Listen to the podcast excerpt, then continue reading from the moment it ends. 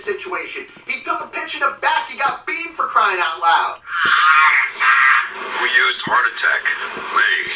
Managers on a Major League Baseball team don't make decisions. Could have done without that. Credibility in this situation is worse than losing your job. Was it over when the Germans bombed Pearl Harbor? The castration of the Major League Baseball managers, we know it. Ask me about my winner. So the latest you hear in, I guess, contract negotiations, as we're talking about Kyrie Irving and his pending free agency, which, by the way, Kyrie Irving as the basketball player should be on a max contract playing for whatever team he wants and having that sort of commitment set in stone as he's leading his team to championships. That's in an ideal world if we're judging Kyrie Irving by his talent and his ability to play basketball. But all the other things that have come in and been a distraction, including a subpar performance with the Dallas Mavericks team, which coming into the season, you're wondering how he's even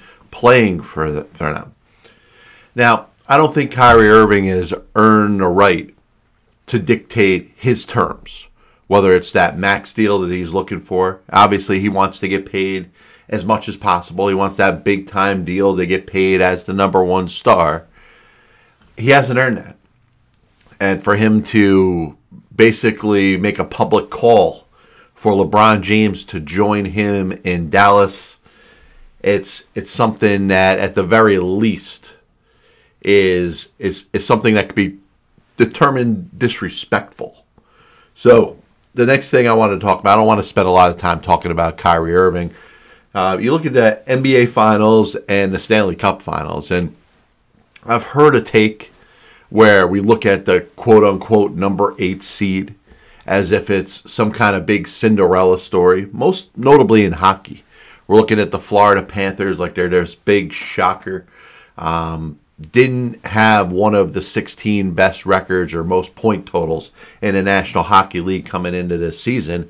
And because of that, are kind of looked at as an outsider that made the playoffs and is on this ceremonious, uh, historical Cinderella type of run.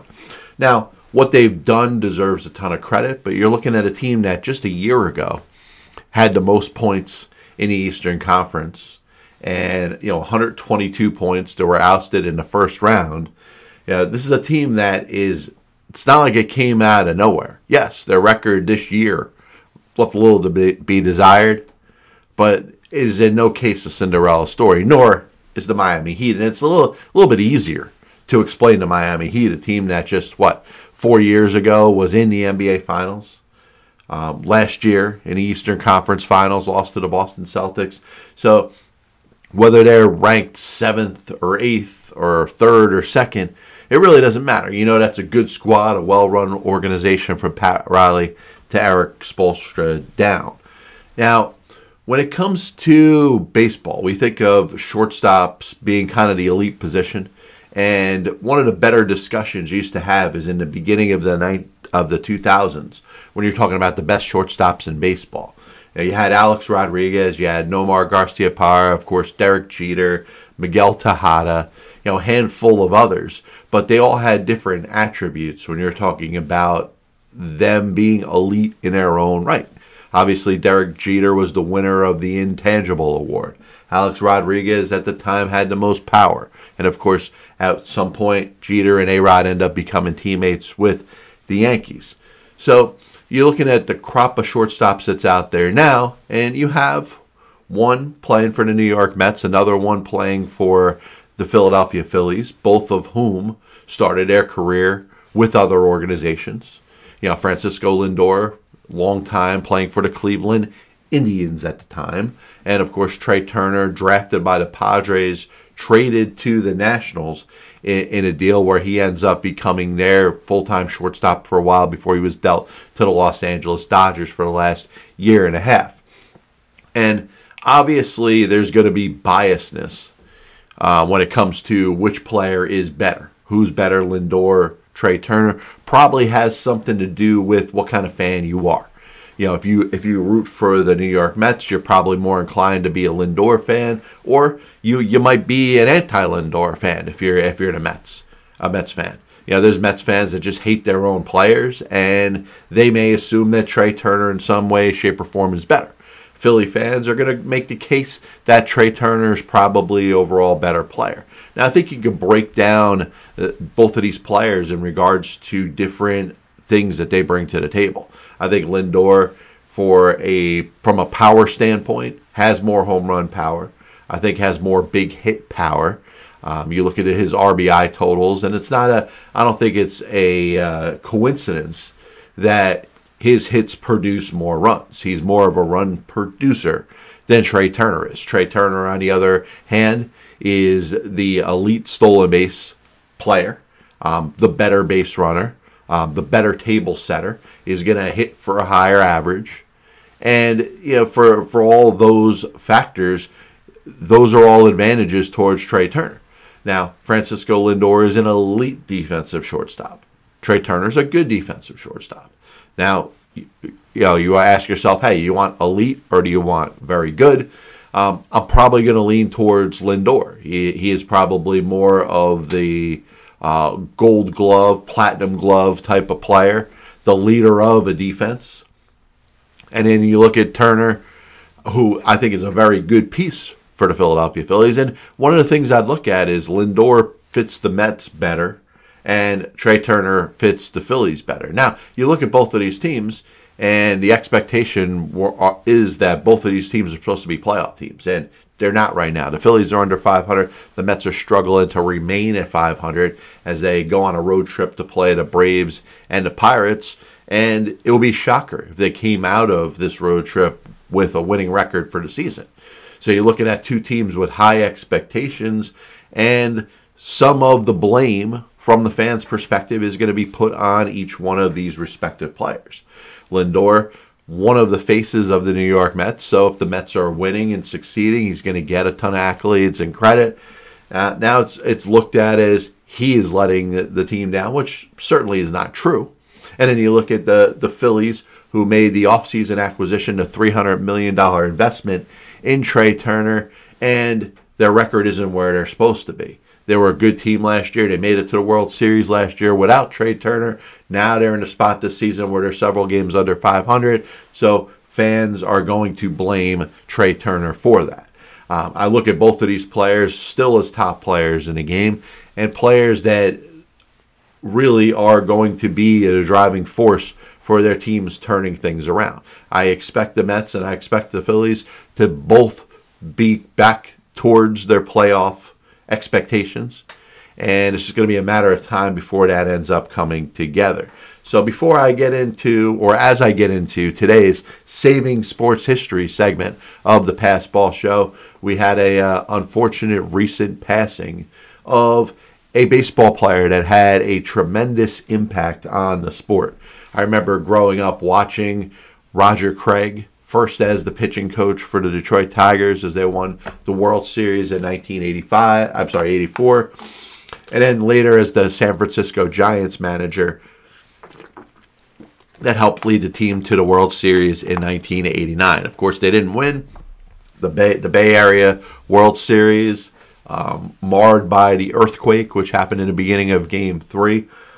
But Roger Craig is a, a long-time Major League Baseball pitcher, a three time World Series champion as a pitcher, first as a rookie with the Brooklyn Dodgers in 1959, then with the Los Angeles Dodgers in 1959, and then ended up joining the New York Mets, one of the worst teams in baseball history. Lost 24 games, but was their opening day starter went out there, took the ball every single time for a team that ended up losing 120 games for Casey Stengel with the Mets in 1962.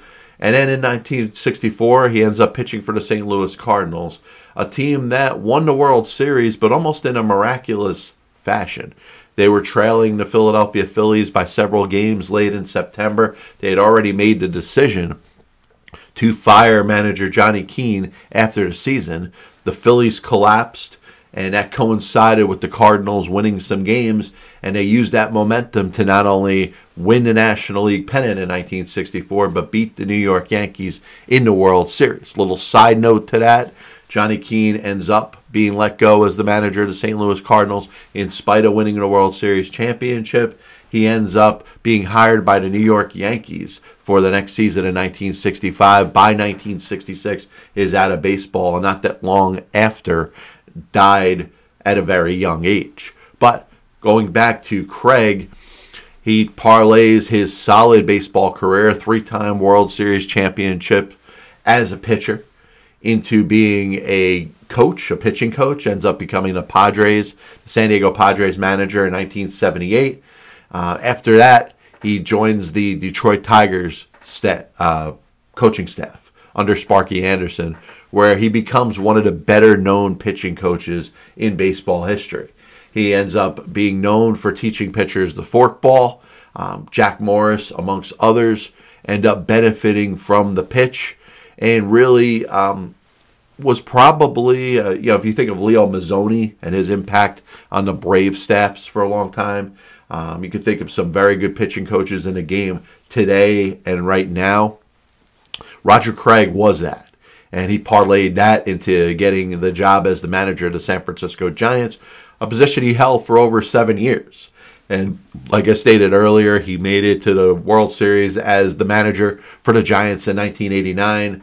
Uh, World Series marred by the earthquake and a four game sweep at the hands of the Oakland Athletics. Now, you know, Roger Craig, 93 years old. I don't like to really throw people's ages out there when they die.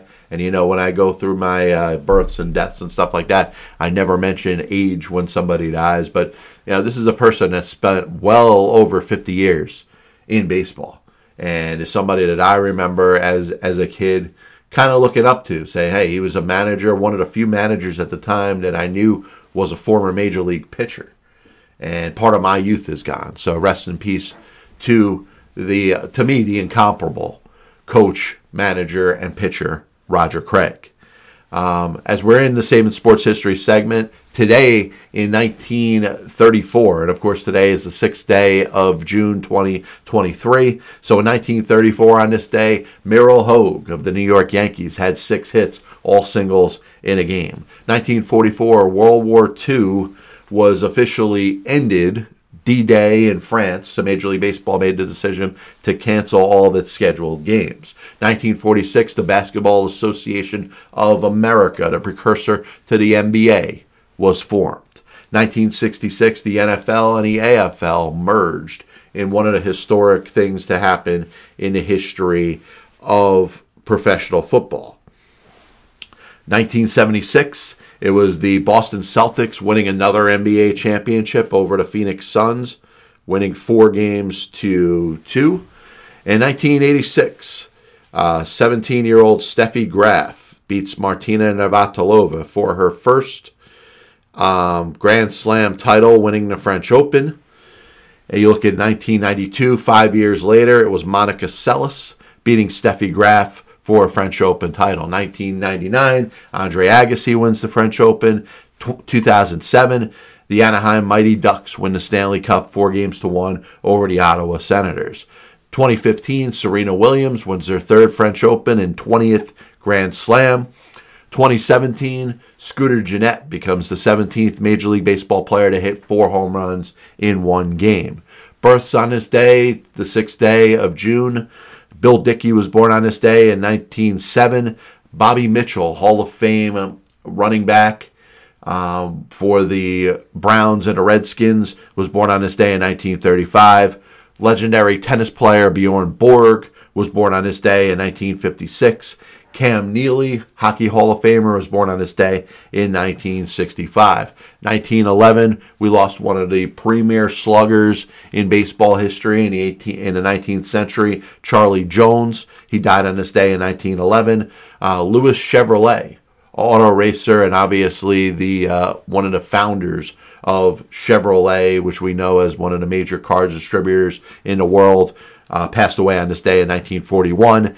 Eddie Stanky, longtime MLB second baseman and manager, was on that 1947 Dodgers team when Jackie Robinson made his MLB debut, passed away on this day in 1999. And Alfred Red Schoendienst passed away on this day in 2018. longtime MLB second baseman, baseball Hall of Famer, and major league manager who led the St. Louis Cardinals to a World Series championship in 1967. This is the Passed Ball Show brought to you by JohnPielli.com, by St. Aloysius Church in Jackson, New Jersey, by Two Ways, One Passion Food Truck located in Scranton, Pennsylvania. If you're interested in hearing me flap my yap mouth, you can check me out on Spotify, Apple Music, Amazon Music. God bless you. And as always, I'll see you on the other side. Kris Bryant was on the Chicago Cubs roster opening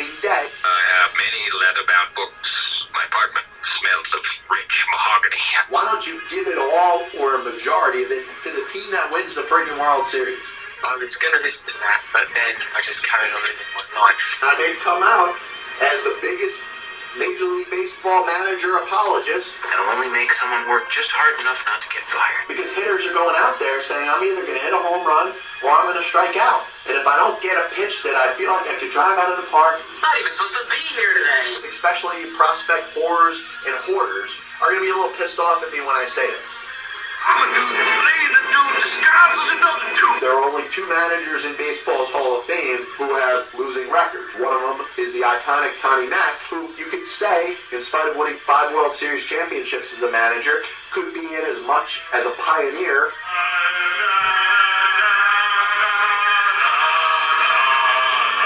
what side of the spectrum they're on? Were they pitching? Were they batting? If your favorite team was pitching and a ball got inside to hit a batter, there's no way it could have been on purpose. But if you were a fan of the team that was batting and the ball got inside and hit somebody or went behind somebody's head, absolutely 100% unequivocally, that pitcher was throwing at him.